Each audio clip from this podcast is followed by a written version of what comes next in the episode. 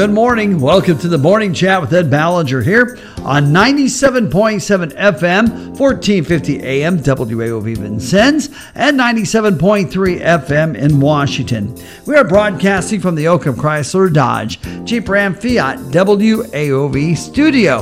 Our first guest this morning is Ranger Joe Herron from the George Rogers Clark National Park. Good morning. Good morning.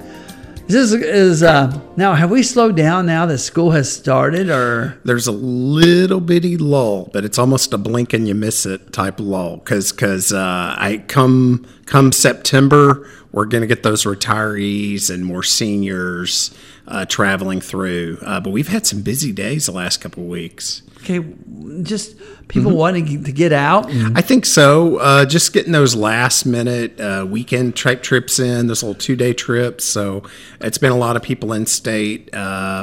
We did a thing on one of the Bloomington stations late last month, and so we've been getting just a handful of people that have caught that. That are coming over, but of course our national park visitors, the people with stamp books, the National Park Travelers is actually a club for them. Every time they have a big function somewhere in the Midwest, I can tell when they're coming through because they're asking for all the rubber stamps for visiting the park. But we've been steady. It's been a nice flow actually. So. Good. Are they new groups you've never seen before? Oh yeah. A lot of out of state folks, a handful inside, but yeah, you typically. People like that, the stampers are people that have never been here. They can be from anywhere in the country. It's a nice variety. You know, and I have heard that a lot of senior groups do travel in the fall. Weather breaks a little bit. It's not as hot. Mm-hmm. And no kids. That's the plus. Yeah, the kids are back in school, so you don't have kids running around. So I think that's what a lot of the retirees like. Okay. Yeah. So that's good news. Mm-hmm. All right. So it looks like a busy September. Anything historically coming up? Historically, like our talks, our programs, all of our... Anything. Oh, yeah. We actually only got one Junior Ranger Day out because of weather this year. So we rescheduled Three-Fourths Day. But before that, I've got Natural Resource Day in about a week and a half, August 26th. This is one we do every year. We really get to, we're history, but this gives us a chance to kind of stretch our legs with science and biodiversity and things like that. You met Ranger April Case, our new ranger, more of a science ranger than we've had before. So she's really going to be in her element. And it's good for us to show all sides of the park because it is a nice green natural space. It is. Yeah. So you got the Sheldon Cooper over there, right?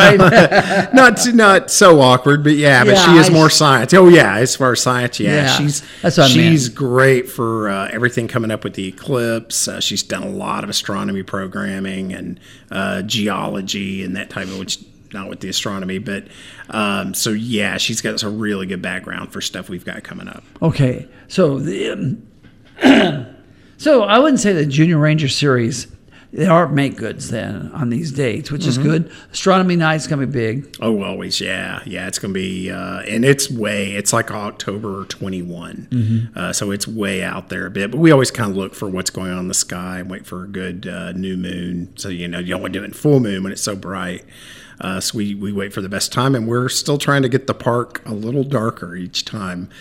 We turn off more and more lights each time we do this program, and that's also training us for the eclipse next year because we don't want some of the things that are solar run to start going off when we're trying to enjoy the darkness, the daytime darkness next year. Right. And we'll talk more about the eclipse here in the next segment. Sure. As far as the rest of this year, though, just going to keep, people are enjoying the park. Coming. I guess the thing is, you got to get excited about first-time visitors. I know there are sometimes that repeat visitors. Yep. The military museum has repeat visitors. I know Red Skelton Museum has repeat visitors once in a while. But do you get that many? Repeats? A handful. Yeah, usually people that have people visiting, somebody's in town, let's go see the monument. There are people who make a pilgrimage, every year or two that will come see us. But sadly, I get some people, it's like, I hadn't been here since fourth grade and they're older than me, So, it happens both ways, but we do get some repeats. I think military museum, it's probably more of a, more you know, people that come 2-3 times a year. Well, yeah. Not only that, but they update their equipment and stuff. I mean, you know, and same way with Red Skelton, it's a different display. Yep. For you, it's this is history right here. This is the thing. Yeah. I mean, we've improved our exhibits, but overall, the aesthetic of it, everything, we've had them for almost 50 years. So that's why, and we're in the middle of a design phase right now. In fact, I had to turn notes in on a design, some ideas yesterday. But it's gonna be a major overhaul. It's gonna have some flow to it. Right now, it just seems to be pieces of the story. But we're really gonna have something impressive up in about a year and a half. Sure. So, yeah. Sure. So again, the eclipse is the big thing. But again, there's nothing. We're getting close to historical time. Mm-hmm. Still a little ways out, aren't we? Yeah, I think so. Yeah, we're going to hit some benchmarks here real soon. Yeah, benchmarks. I like that word. Yeah, just those dates. They're, you know, it's kind of silly, but it is. I mean, we come up on a 5 or a 0 on a date, and it does get the extra attention. People start to kind of give it its due. All right. What about construction out there? How's that going? Construction, unfortunately, it's on hold. We were hoping that would start in October.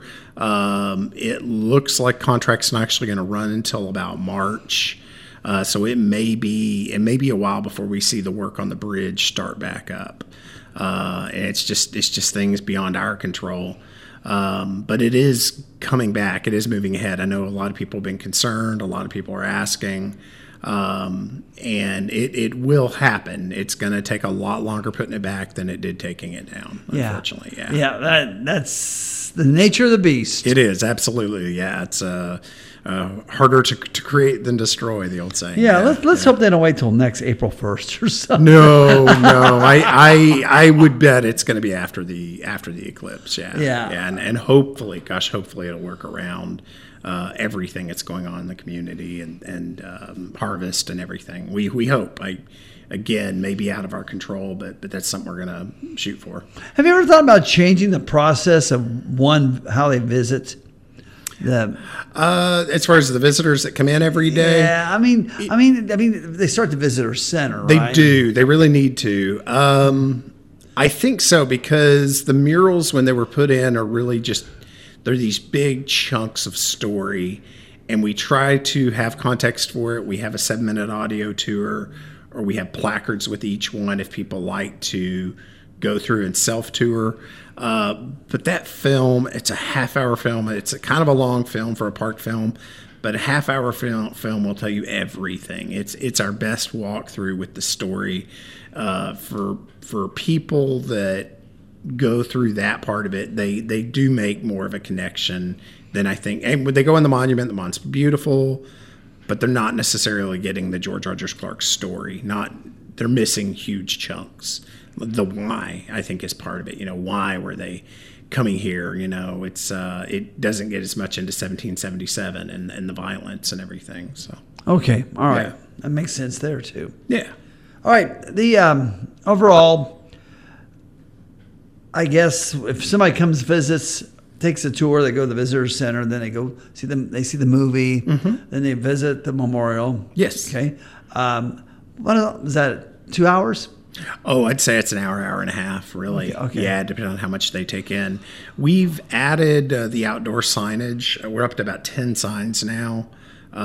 If we ever get the riverbed filled in, we'll add a couple more even because there'll be a trail along.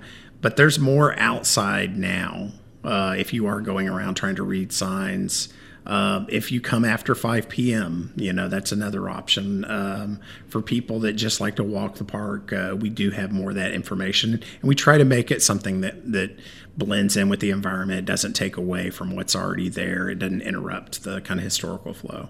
Okay. And that's whole key right there, isn't it? It's a flow. It is a flow. There's definitely a way that people like to visit and like to kind of circle the memorial. And you try to make it easy for them and make sense. Okay. So will the hours change? I think we're going to be 9 to 5 for the foreseeable future. Memorial is about the same. I think we do cut it off about 15 minutes short at the end of the day, just so we can get flags down, get everything rolled up. No changes there. Yeah, for the half-hour film, I always tell people get there by 4 p.m. if you really want to see everything. Get a good hour in. Okay, let's take a break. We'll have more after this on WAOV.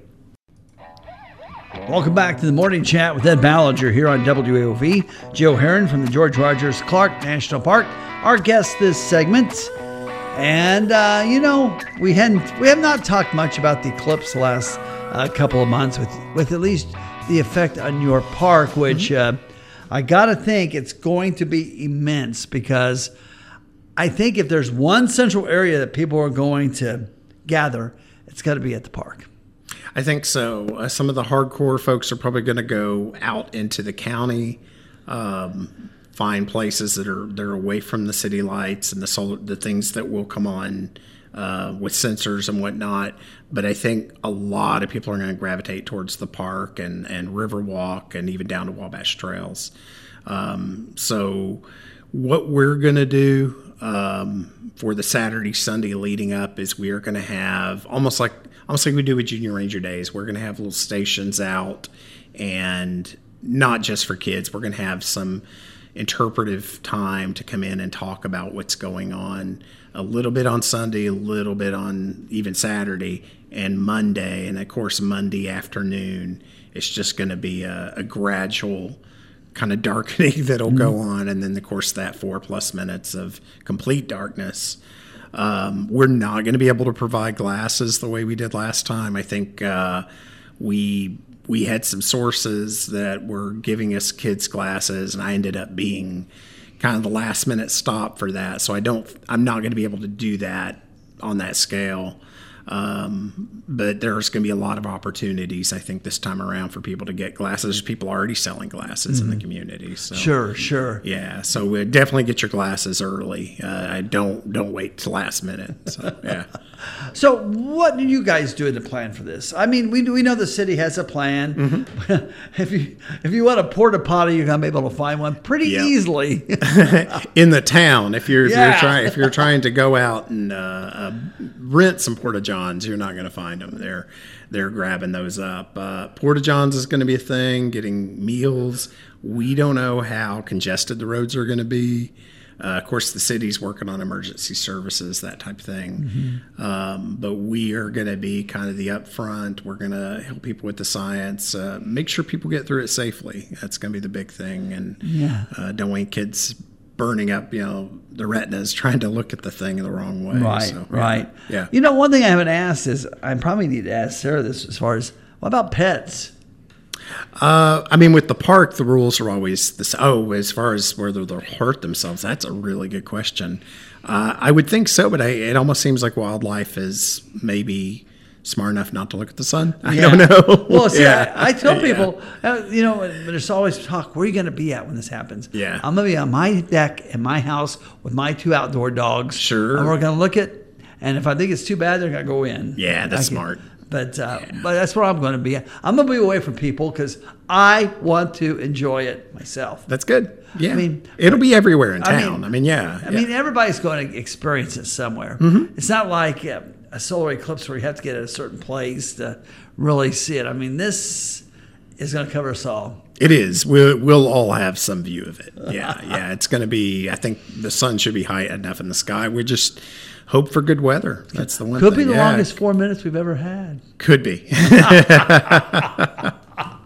It could be, but I think it'll be fine. Yeah. You know what? Just the anticipations we're talking about. Sure. The things that could happen. But that's why you plan. And I'll tell you what, kudos to everybody involved in the city of Vincennes and in the county, Knox County, is really, you have gotten every possible scenario nailed down. They're trying. Oh my goodness. Talking with people about, they got, together. It's just. They're looking at a lot of different scenarios and talking it through and talking to businesses. I I think it's gonna be a really good thing for the community. Yeah. I do. Wow. Anyway, I look forward to it. Yeah, most definitely. Yeah. Now, how does something like this fit in with history? Oh gosh, with Clark, it's great because when they were clearing Falls of the Ohio, they had a solar eclipse, and Clark kind of he not in a mystical way, but he very much was like, well, this must be a good sign, that we're doing this.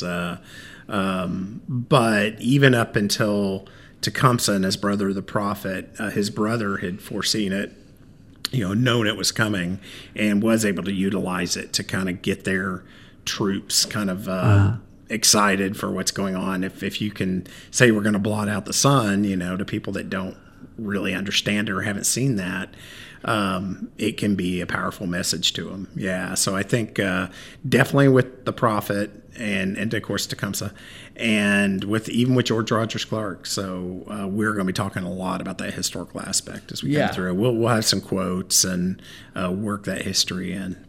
The one thing is that I'm anxious to see how many people stick up their cell phones at that eclipse. What will the results be? You really want to filter a camera, and I think even for a cell phone you'll want some sort of, they may even make a cover, but you do want to block that lens because this is not the best thing for the lens either. How many gosh Facebook lives, it'll be all over America. Sure. I think so. Yeah We're here at Vincennes. Vincennes gonna get a name. People are going to come watch it. Now there is a path that people could go in the state of Indiana that gets not maybe as long as Vincennes, but will be long enough. I mean, Evansville's going to have stuff. These other communities are, but we do have the longest. And for people that follow them, and there is a group of people that follow these events, that we're going to be a high point for them. We've got the longest for a community. We've got the longest time of darkness. Yep. Wow. We haven't talked about it for a while, so it's kind of good to talk about it. Probably need to talk more about it, I guess. Yep. But and I'm sure first of the year it's really got to kick in high gear. It already has. But what are you guys having to do to plan for this? I mean, your land, it's beautiful land, but it's going to get trampled. Maybe. I'm thinking almost like a souped up 4th of July. I mean, we're going to have to worry about trash pickup. We are going to have to worry about logistics. Of course, extra trash cans, the porta-johns. There's all of that. And of course, we're going to have to communicate with law enforcement just like everybody else in the community. So, there's all that aspect of it. And as well as giving interpretive talks, we're probably going to hopefully bring in a couple extra rangers, even if we have to borrow them from another park. Oh, good. So, yeah. Okay. Wow. Bring it on. I hope so. Yeah. It's got to be history making, isn't it? I think so. All right. We mentioned some of the benchmarks. What's going to be the first one coming up? Gosh, the start of the American Revolution will be the 250th of that will be 2025. So, and of course that goes through about 8 years. For our battle, that'll be 2029. And someone was saying something a few weeks ago, like, well, we'll be done with it then. I was like, no. 'Cause the memorial, the construction started on that in 1931, and finished in 1933. So we're going to have a centennial of that. We could have a centennial of when FDR came. And gosh, that'll be 36, So, I mean, there's all sorts of things. I don't know that'll be around. I mean, it's, yeah. I know I won't be around, so it's not going to matter, but enjoy it. There's a lot coming up. I mean, it's, 'cause this was kind of that era. I mean, when they were designing the memorial originally, I think the thought was commemorating the 150th at that point, and depression and raising the money and all the logistics of getting everything together, of course, it did push off into the 1930s. But somebody once told me, said, if you're a history geek? I go, how? They go, dates. Yeah. That's the whole thing. Dates. Yeah. And some people get kind of muddled in it. I kind of like the organization of it, though. For me, it works well. Yeah. And you always talk in chronological order, too. It's not I try like to. You jump, so. Yeah. It's easy to lose people that way. Yeah. All right. Have the hours changed? No, still 9 to 5, half-hour movie. Always ask folks, come by the visitor center first, just for staffing. We're kind of moving into the off season. We will have less people working, so it is better to swing by first. Talk to us at the visitor center. Make sure we'll get you in the memorial, but sometimes it's a matter of waiting 5 minutes for the movie to wrap up or something like that. All right. Appreciate you stopping by. We'll see you next month. Thanks for having me. All right. Stay tuned. More of the Morning Chat coming up on WAOV. Welcome back to the Morning Chat with Ed Ballinger here on 97.7 FM, 1450 AM, WAOV Vincennes, 97.3 FM in Washington. Broadcasting from the Oakham Chrysler Dodge Jeep Ram Fiat, WAOV studio. Denise Swink from CASA joins us this segment. Good morning. Good morning, Ed. So how are you doing today? I'm doing wonderful. Okay. This morning. You took your glasses off on me. Okay. All righty. I am so attentive. Well, I'm at that age now, and I need them to read. And I need them for everything. So, okay. All right. Well, first of all, let me ask you, are you... do you have any classes going on right now? Yes, we currently do have 3 volunteers in training, and it's not too late to sign up. They have taken, they're currently in 3 sessions, in the 3rd session. This week, they were in the courtroom doing observation, and so if somebody's interested, they could just jump right in that class, and we could actually, fill them in on what they have missed in the classes that I've already taken. We will have a swearing in on September the 11th. So there is time to join that session. In that session, those 3 volunteers that are in there, we got a wide range of people. One is an attorney in Kentucky. She moved back to Vincennes. This is her hometown. And so she does still a little bit of legal work in Kentucky, just remotely, but she said that she really would love to give back to our community. So that's one. The other one is a retired professional, and the other one is currently still employed and just wanted to give back. So we just have just a wide variety of people just wanting to give back to our community and actually really enjoying the training that they're in, and enjoyed the observation in the courtroom. They didn't get to see as many hearings as they normally do, so we're going to give them another opportunity to come back to the courthouse and observe. Just because that particular day we had some hearings that were able to be dismissed due to maybe reunification or, different things that had happened. Mm-hmm. So they only got to see a couple hearings that day. Okay. So, 3 sounds like a good number. Yes, because, right now we are at 22 volunteers that are actively serving, and like I always say, those males, we really need them to step up to the plate. We have 3 male volunteers and then 19 female volunteers. So, but it's still not enough, Ed, volunteers to serve all the children that we have. Children here in Knox County. We have 16 children that are waiting on a volunteer here in Knox County. So, if anybody's wanting to volunteer, they certainly would be able to go through this training and be able to take that case because of those children who are still waiting actively for a volunteer. Yeah.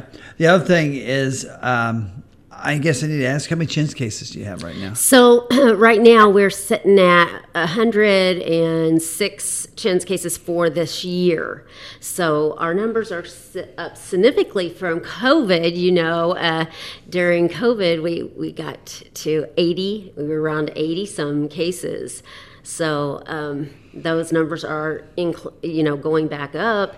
Pre-COVID, we were 200, the cases just ebb and flow, but as we know, cases weren't being reported during COVID. A lot of cases that are reported are, teachers in school, that's where cases are being seen, and those cases are reported.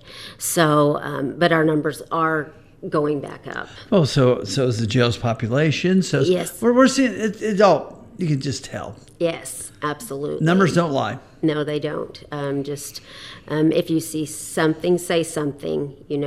Everybody is a mandated reporter here in Knox County, and so it is your right to, keep our children safe here in Knox County.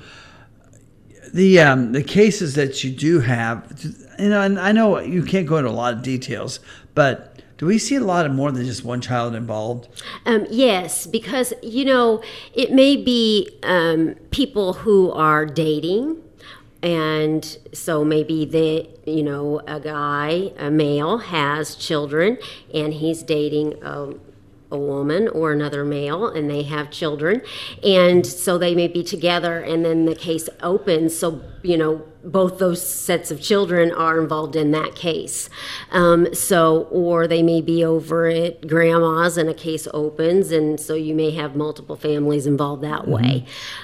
Yes, so a lot of times there are multiple children in that case, not just one. But then again, we may have that just one case that may open and just that one child in that case. But whenever we have a volunteer, we ask that volunteer would take all the children in that case and serve all the children. Do you like, the three volunteers, once they get past September 11th, are they ready to take on a case? Yes, and we do have another seasoned volunteer kind of walk along that case with them for a few months, just because we need that support. They need that support. Or if we don't have a seasoned volunteer to do that, we'll have a paid staff advocate or a case coordinator there alongside them. Because, right at the very beginning, you have a lot of questions, you're not real sure of yourself in any job you do or any volunteerism that you do. And we want to make sure they have 100% support right alongside them. And so, we just don't throw them out to the wolves, per se. We just make sure that they do have that support alongside them. Okay. As you look past September 11th, now you get these volunteers taken care of. Then try to get another class in before the end of the year? Yes, we will. Right away, we've already got some people that are interested but weren't able to get into this class, and so we will have it one more session before the end of the year. Okay. I think over the years you've really, and I hate using the word branded CASA, but I mean you have. People know what CASA is. I think more and more they do. Yes. But I still think there's that part of them that just doesn't understand the depth of what CASA goes through. I mean, what you really do. Yes, so we are court-appointed special advocates. So we are appointed by the court to be that voice of the child in the courtroom. And we are officers of the court. And we serve the child, so we do see the child once a month. We attend court hearings. We also attend any child family team meeting. If we aren't invited to the child family team meeting, we have access to those notes that do take place during that family team meeting. We meet with anybody that the child may be in contact with, and our access to those documents that regard the parent or the child. And we, being party to that case, allows us to talk to those people that are involved as parties to the case and to be able to make fact-based recommendations in what's in the best interest of the child. Okay, all right. Gosh, I just, these numbers going up. It's a concern. Yes, it is. And the biggest concern that I have is these children that don't have that voice, because it really is impactful for those children that do have that voice in the courtroom and the difference that their case makes. So for those 16 children who don't, you know, they do have the program appointed to them. So when I say the program, it's, you know, CASA programs. So we do have case coordinators that attend court and every hearing, and the supervisors will, you know, hear their case, and but it's not putting eyes on those children every month like a CASA would, a volunteer would. So that's what's so impactful, is to have that volunteer seeing those kids, hearing their wishes, and making those recommendations in what's in their best interest. So, you know, it takes about 10 hours a month max that you spend on your case. That's, you know, seeing the child, putting your notes in our data system, which is called Optima, and attending any meetings. And if you can't attend the court hearings, you can't attend any child family team meetings. Writing a court report, which we walk you along that process, but max 10 hours a month you're going to spend giving your time to a child. What are these reports? What are these reports like? So basically, you are telling the court, this is what I've done during the month. This is what I've seen. This is how many times I've seen the child, and this is what I feel is in the best interest of the child. And it's a template, you know, we're going to give you, and basically you're just going to tell the child, the judge, this is what's in the child's best interest. It's not a difficult report to write. It's just going to be all factual. So that's what makes it so easy. It's not something you're making up. It's everything that you've seen and done that month. And you're not going to do it monthly. You're going to do it 3 to 6 months, because it's only done at review hearings and permanency hearings, so at different junctures in the case. And so you're going to know this child, you're going to know this case by the time you get to that point of writing a court report. And so, you know... but wait a minute. You don't want to get too close to the child, though, right? Exactly. But you're going to know that child well enough to be able to make those recommendations to the court. And there will be no doubt in your mind what's in that child's best interest at that point in the case. And that doesn't, the best interest is not you. It's not the volunteer. No, stop. No. Because you told me a year ago that you don't do that, and you said it firmly. Yeah, you know, you definitely. A lot of people say, you know, I'd want to take the children home with me, and I shared with you, those children don't want to go home with you. I assure you of that. They want to go home to their parents. Yeah, exactly. Yeah. You might be the greatest thing in their life right now, but. You're not mom or dad. That's right. Every child wants to go home to their parents. Yeah. I can see that. That would be a lesson to learn. I'm sure it's part of the training. Yes, absolutely. No matter what that home is like, it's still their home, and children want to go back to their home. Denise gives me this glare, like, you know where I'm going, and I do know where you're going, but I want the listener to know where you're going to. All right. Yes. Okay. Where's foster parents come in on something like this? So, they're such wonderful people, and the people that stand in that place while the parent isn't able to parent their child. And, you know, they can enter to be party to that case as well, but at that very moment in time, they aren't party to the case. They're just the placement of the child. And... so, you know, whenever you're advocating for the child, you want to know that where their place is. They are the placement of the child. And they are definitely a great support to the child, and you need to know that they are a wonderful support. You're going to visit the child there at that home and make sure that all their needs are met there. And but you're also going to make sure that you're advocating for reunification, because that's what we do, is want to make sure these kids are you know, going back to where they came from, mm-hmm. and when it's safe, and if they have been removed from that home, because that's our number one goal, is reunification of all children. Good. All right. Well, now we want volunteers. Yes. We want volunteers. We love that male volunteers. Okay, but volunteers are in need at all times, and that's just kind of what we do. But there's other ways that you could give back to the CASA program if you're wanting to volunteer. Definitely our outreach to the community. Spreading the awareness of CASA. Because the more that people hear about CASA, maybe they'll want to volunteer at the right point in their life.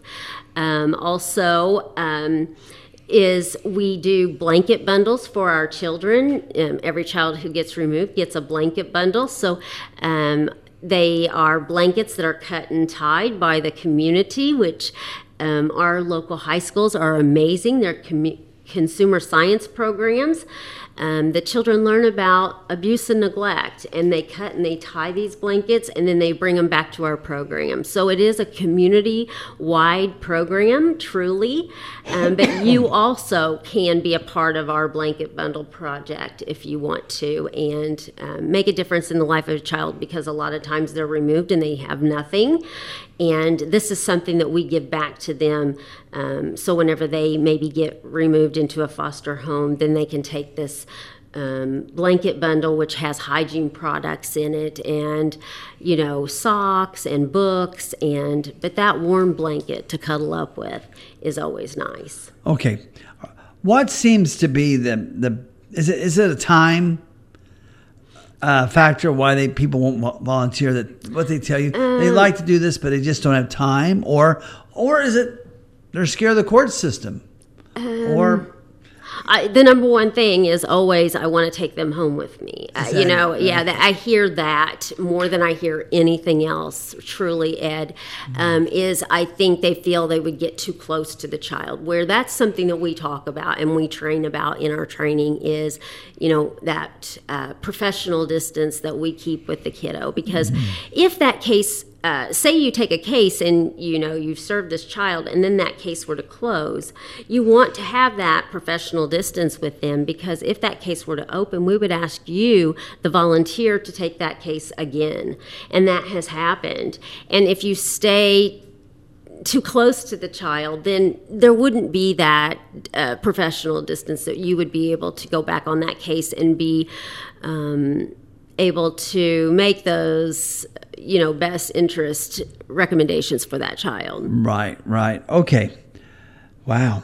It's tough. I mean, I'm not going to sugarcoat it. To be volunteer is tough. Yeah. It is, but it's so rewarding. Thank you. It really is. I mean, as much as you're giving to the child, you really get back so much more in the joy, seeing a child reunified with their parent, or if the time comes and an adoption happens. It's just really, really a blessing as well, right, for a child to have permanency in their life. Okay, if anybody is interested or needs more information, how do they go about getting it? So, we'd love to see you face-to-face, always. You're welcome to come to our office at 112 North 7th Street. We are right across from the courthouse. We share an office with our veterans office. And also, Marty. Yeah, Marty. Quackenbush is in our office. And you can also go to our website, because there's lots of information about CASA, and there's a link on there to fill out an application. And our website is knoxcountycasa.com.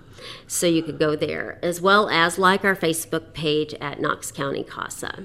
Wow. All right, let's get some volunteers. Let's get some males. Line up.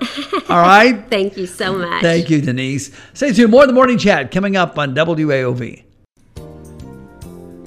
Welcome back to the Morning Chat with Ed Ballinger here on 97.7 FM, 1450 AM, WAOV Vincennes, 97.3 FM in Washington, broadcasting from the Oakham Chrysler Dodge Jeep Ram Fiat WAOV studio. Our next guest this morning is Holly Bruner. Good morning. Good morning. Okay, an event coming up for cystic fibrosis, is that correct? Yes. Okay, all right. First of all, tell me about yourself, Holly. I am a teacher at South Knox. I teach special education. I have kindergarten, first, and second graders there, and I love teaching. I am married to my husband, David. He is a deputy with the Sheriff's Department here in Knox County, and I have two boys. Isaac is almost 3, and Emmett is 8 months. Okay, great. Wow. Isaac's almost 3. He is. He is 3. Oh, my gosh. He will be 3 middle of September. Oh, yeah. So coming up. I've seen him grow. Okay. Wow. Okay, I didn't realize that. All right. Well, anyway, Holly's here to talk about cystic fibrosis. Yep. We have an event coming up we'll get to here in a little bit towards the end of the month that you can help out. First of all, how did you get involved with this? So in September of 2020, our son Isaac was born, and he was doing great like the first 24 hours, and then he started to not do so great. He stopped eating, and he had a distended belly, so we ended up taking him to the NICU, and we got transferred to Riley after about 2 days in the NICU in Evansville. And when we arrived at Riley, the doctors there told us they suspected that he had cystic fibrosis from him not being able to have a bowel movement.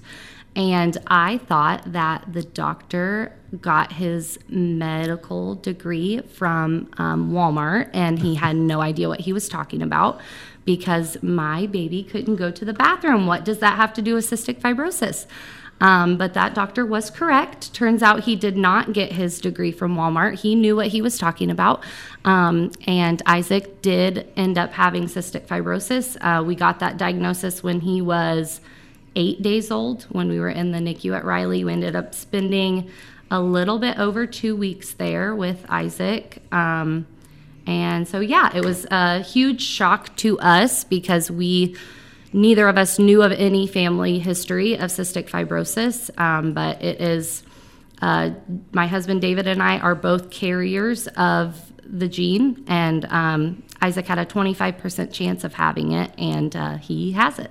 Okay, I'm not sure, how do people know if they even have the gene? Is it just like, is it blood work? Is this yeah, it would be genetic testing. You can get that done through blood work, and we did not get any of that testing done because we didn't have a reason to. Yeah, that's what I mean. That's on the same line as, and maybe it's not on the same line, but somebody who, feels great, then they get have a reading on a heart. Like, you got a problem. I don't feel a problem. Right. Well, it's there. We see it. Yes. Yep. And that's just, unless you get tested, you never know. Right. Wow. Okay. So from that point on, what did you do? So from that point, Isaac was, when we were in the NICU, he was eating, but he was having some issues digesting the food that he was eating. So we found out that he was pancreatic insufficient. And that means he can't, his pancreas doesn't absorb fat the way that other people's pancreases do. Mm-hmm. So he has to take enzymes every time he eats anything that has fat in it. So that's been the biggest thing for us since his diagnosis, is just the medications that he has to take daily just to be able to eat. We had follow-up appointments. After he first got diagnosed at Riley, we would go, I think, once a month for a while there, and then we were able to back off and go every other month. And now we just go 4 times a year, so every 3 months we go. And we were able to actually get transferred down to Evansville. They have some Riley physicians that go down to Deaconess. It's the Deaconess Riley Specialty Clinic. So we're able to just go to Evansville now. He has to get his throat swabbed every 3 months to check and see if there's any new bacteria growing. So for us, if we have that bacteria growing, it's no big deal to us and it wouldn't make us super sick. But for him, there's certain bacterias that he could culture that could be really dangerous for him. So we just have to stay on top of that. And then he has breathing treatments, and he has his chest physiotherapy vest that we do twice a day. And that just, it's like a vest that hooks up to this machine that pushes air through it, and it kind of just like shakes him. And it's supposed to help break up the mucus in his lungs. And then he was actually able to here recently start on a new medication called Trikafta, which was just approved for ages 2 through 5. So we were able to start that at the beginning of July. And he's been doing really well with that. We struggled for a while with him with weight gain. I think it was like a 9 to 10 month period, and he hadn't even gained 1 pound. So now that he's been on Trikafta, in just 1 month, he's gained almost 4 pounds. So that has been a huge thing for us. Okay, now is it hard to gauge because he's so young, so little? I mean, to what's going on, you know? And when we're bigger, we can really physically see it, right? But for a baby, it's they can't like speak to you and like say, "I don't feel good." I mean, it's hard to really gauge this. Yes, it is, and it has gotten a little bit easier now that he's almost 3, so he's able to talk more. But when he was just 1, I think he was like 13 or 14 months, he had COVID. And that was really scary, and we didn't know, like, you know, he sounded horrible, but we didn't know how he was feeling, and so that was really hard. It's getting better now because he can kind of tell us what's going on, but we're just hoping it gets better the older that he gets. Sure. And I'll be honest, I don't know a lot about cystic fibrosis. Mm-hmm. I just know that it requires treatment and really have to pay attention to the way they feel and their illnesses. Are they more susceptible to catching things? Yes, they are. And it's just like if we get a little cold or a little cough, it's no big deal. If Isaac gets a little cold or a cough, it can turn into a really big deal if we don't immediately start his sick protocol, which means like we're bumping the treatments up, we're bumping the vest physiotherapy up to, instead of maybe once or twice a day, we're going to do it at least 4 times a day. So then he's ending up spending almost 2 hours of his day doing those treatments. But if we don't stay on top of it, then that's where we can end up, you know, get him getting hospitalized or something like that. Okay. All right. So anyway, that's I know, a challenge. Mm-hmm. Okay. All right. But it's, boy, listening to you talk, though, almost like you went to med school. I'm like, wow, all this is coming.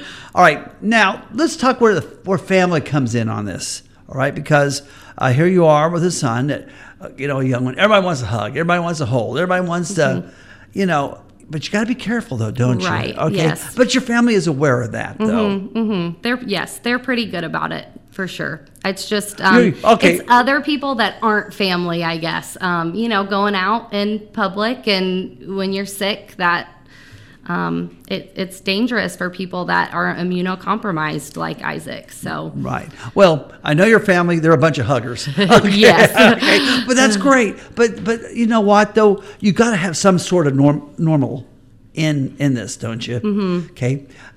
But I mean, if you brought him in right now, I probably wouldn't know it, would I? Right? No, nope. No, and you can't tell just by looking at him. No, I know, and that's what is so. I mean, I think one of the biggest challenges. Mm-hmm. Okay, all right, but your family knows. We're talking about it. Obviously, it's something you feel comfortable talking about. Yeah. Or she wouldn't be.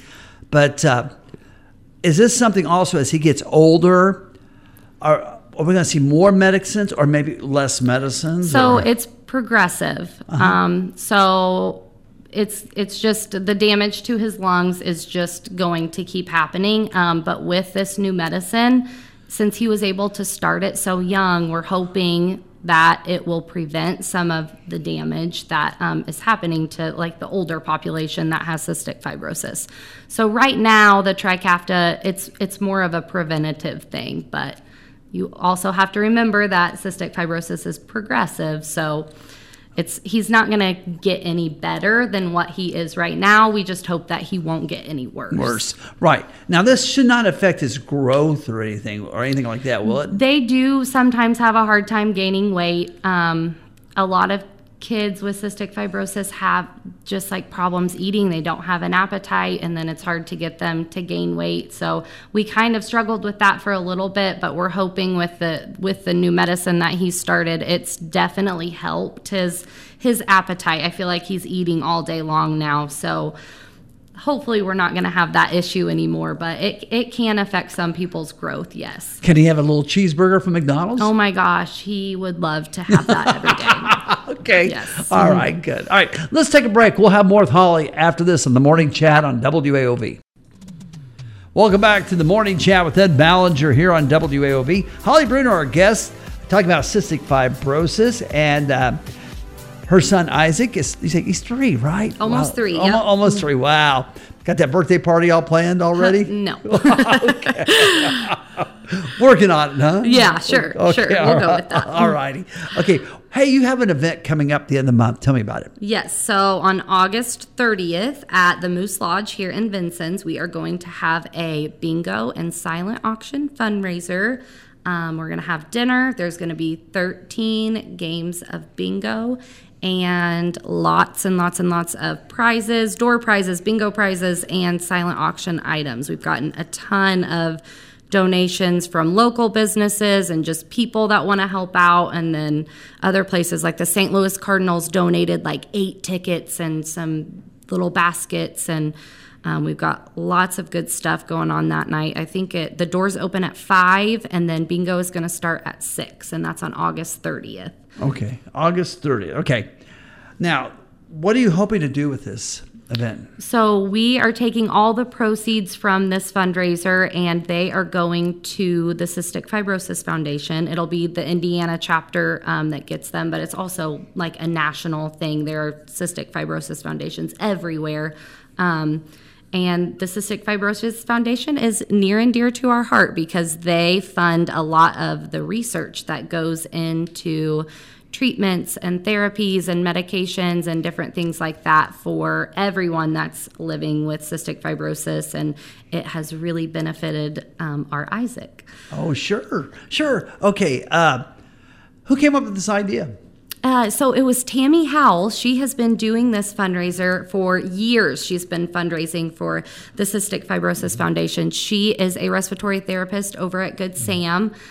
So that's kind of how she got into it. We've had her on many times. Yes. So she has just been, rocking it with the fundraising for several years now. And I think she's getting a little tired, and she's ready to start handing over the reins. So she's been helping a lot this year with it, but I think she's hoping to start taking just a couple steps back. And so she contacted us and asked if we would be willing to start taking it over, and we were happy to do it. Wow. Yeah, Tammy's been involved quite a bit because we've had her on the show, and but I thought this was more of a fall event, or it used to be a walk, didn't it? Yeah, so we have walks every year in the spring. Oh, in the spring, okay. Yes, yep. All right. Our walk, I think they had 3 locations this year in Indiana, so we went to the one in Evansville. That was in May, so that's another big. It's the Great Strides Walk. That's another big fundraiser for us. Isaac's team is called On the Go with Isaac Joe, and we do lots of different fundraising events for that too. Okay, wonderful. So anyway, that's on August 30th. August 30th. Yep. Wow, at the Moose Lodge. Yep. All right. I never win at bingo. Me neither. I play bingo on. At the Moose, on cruise ships, parties. I can't ever win, so, but that's okay. Everybody's winner who comes. That's right. Okay. Mm-hmm. Now, let's just talk about when you have a child with cystic fibrosis, is it truly a day-by-day?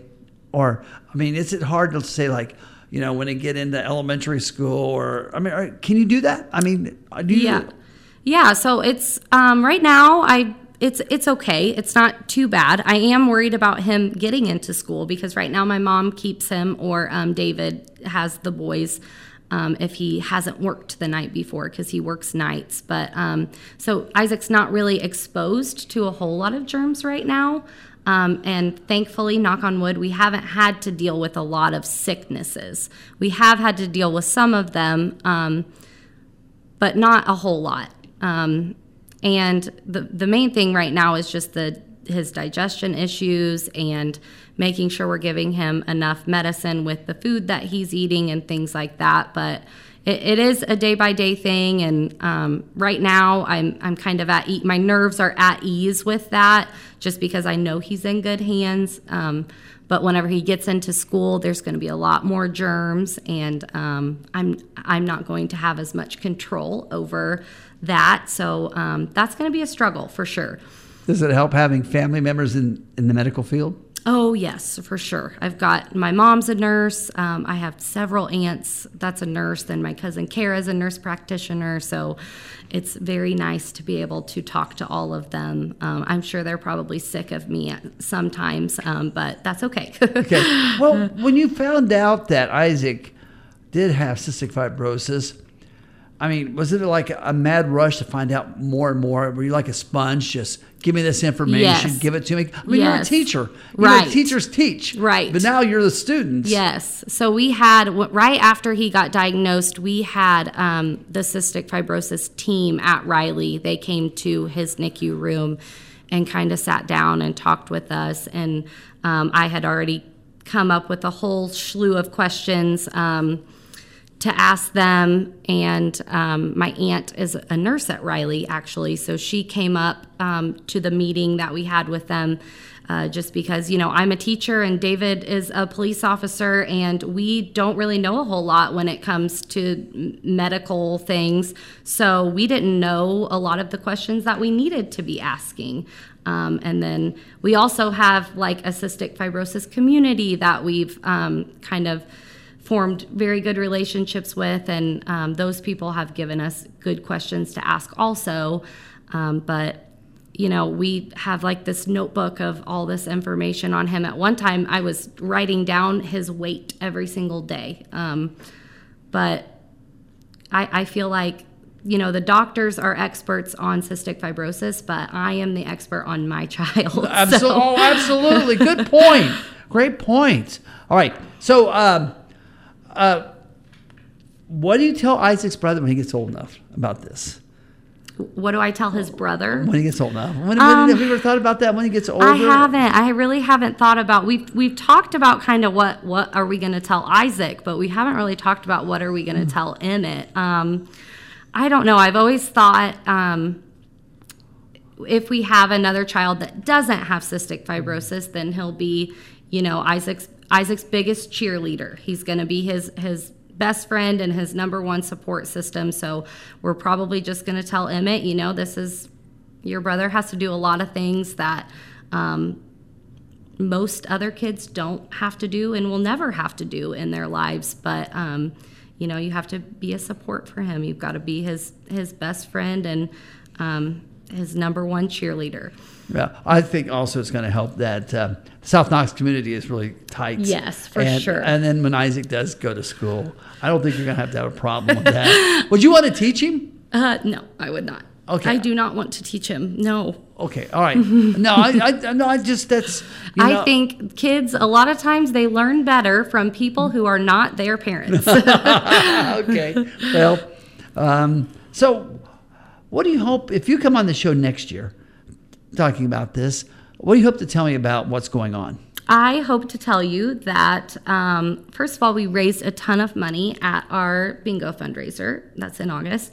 And that they have come even further with the therapies and the treatments with cystic fibrosis. They have just recently started gene editing trials. I have no idea what that is. I don't either. I have tried to do some research, but it's just so new. There's not a whole lot out there on it yet. So I would hope a year from now that we have more information on that, and we would just be even closer to finding him a cure, because I know it sounds cliche, but they really are getting so close, and they've just come so far, even in the past 10 years.